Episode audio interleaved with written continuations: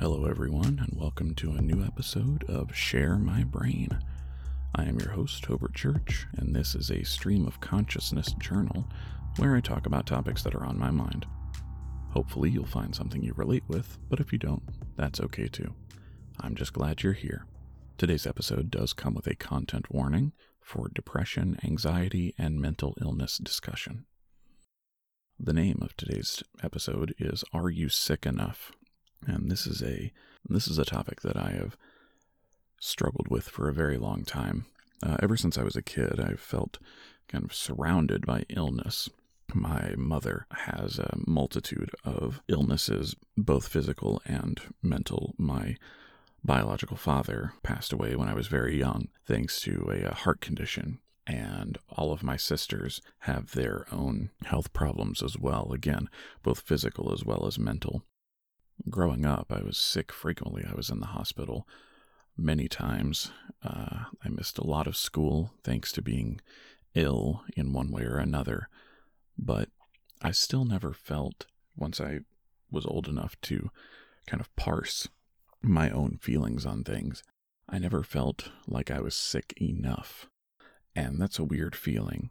And we're going to go into it a little bit more so I can kind of help people understand what I mean when I say that I didn't feel sick enough, because I feel like a lot of people probably experience this, but they don't necessarily know how to how to word it. And I find that that's a very important part of coming to terms with your own feelings and your own ways of dealing with things, is if you can put it into words, even for yourself, even on paper, and then crumple it up and throw it away, at least you have a way of expressing it.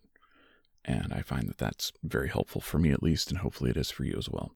So for me, growing up with all of this illness around me, and a lot of it was physical, and I could see it, I could see the effects that it was having on people in my immediate vicinity, it always made me feel like if I didn't feel good, and I didn't want to get out of bed, that I was lazy, or I you know, just wasn't trying hard enough.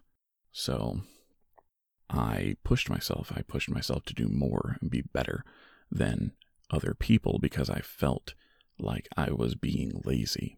And I learned much, much later, fairly recently in fact, that this is a, a strong indicator of anxiety and depression, but I didn't know that at the time, and I always felt that I had to do more. So this continued until I was I was fourteen years old, and I was hospitalized. The reason I was hospitalized is because I was incredibly anemic. And I found out the reason that I was incredibly anemic was because I had bleeding esophageal ulcers. If you don't know what those are, um, they are literally just open sores in your esophagus, the uh, uh, kind of tube that leads from your throat down into your stomach. And they're open sores, and they were caused by acid reflux. And the acid reflux was due to stress. So at fourteen years old, my doctor told me to reduce the amount of stress in my life. Thanks, doc. Very helpful. At fourteen, I had no idea how to do that, so my solution was to stop getting angry, or to try. I kind of developed this water off a duck's back mentality, and I worked very hard at it. And that's the thing. It wasn't easy. It wasn't easy for me to hear myself being called names.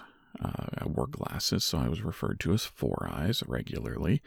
Um, I was bullied on the bus and in classrooms, and the way I began to deal with it, instead of getting angry about it, I just let it go. And it was only, again, much later that I realized that I wasn't really letting it go. I was just pushing it down even further inside myself, and it would come out of me in an explosion of anger at the most random times. Again, classic symptoms of depression and anxiety, but didn't know that at the time. So we move on past fourteen. So I was in college, and things were very stressful in college. Was experiencing chronic fatigue and just generally not feeling well. But I pushed through because, again, I felt that I wasn't sick enough to warrant going to a doctor, or especially not speaking to any kind of counselor. Uh, there was nothing wrong with me in the head. It was, you know, I was just lazy. I was not getting enough sleep. I was staying up too late. I was too tired. Whatever. I told myself a lot of things. And I will point out that the adults around me at the time did not help in this regard. And I find that to often be the case, especially with people around my age. I am currently thirty-two years old, and I'm just now finding out a lot of this stuff about myself because the adults in my life were from a different generation, and that generation did not talk about mental health or uh, anxiety or depression.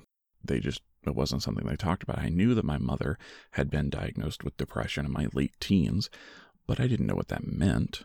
I thought it just meant that she was sad and that sometimes she got sad, and I had a hard time understanding why mom was sad at first. And then I looked around at the way we lived. We were very poor. I grew up very poor, and I thought it was mom was sad because she didn't have money. So I resolved that I was going to have money growing up.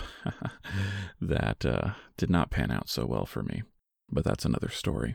So I left college and I got married, and my spouse and I ended up settling down in Kentucky, and I worked at a job where I uh, was at a call center, and my spouse worked with me, and she and I sat about three tables apart, and our job was to call people and uh, tell them that they needed to pay their car payment because they were delinquent.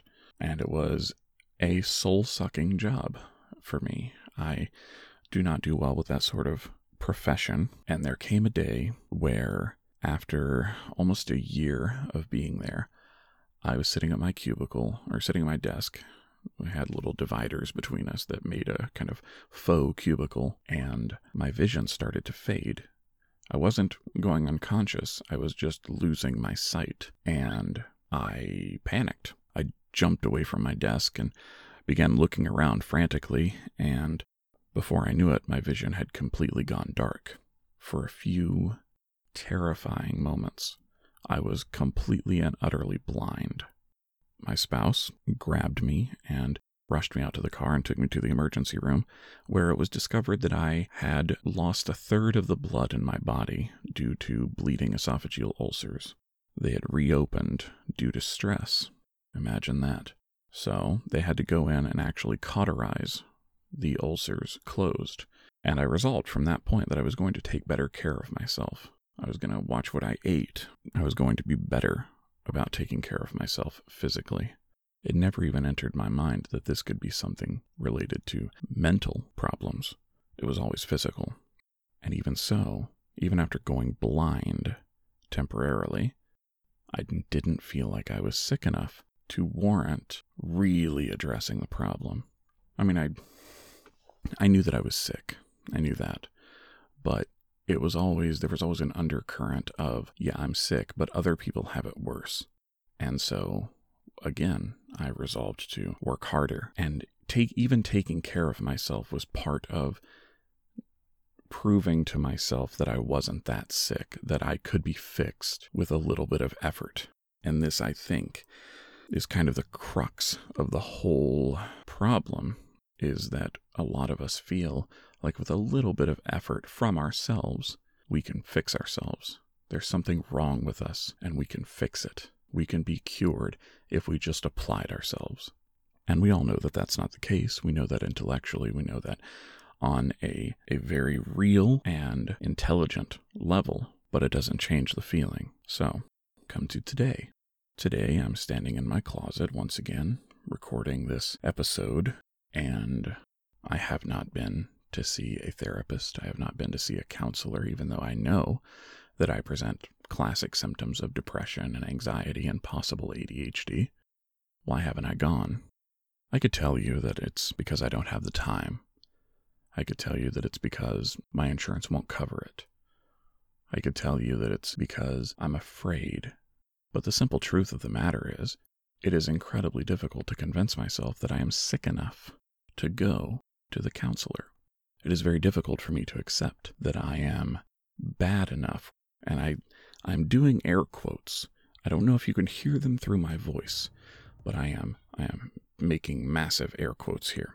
Because you don't have to be sick enough, you don't have to be bad off enough to seek help. And I know this.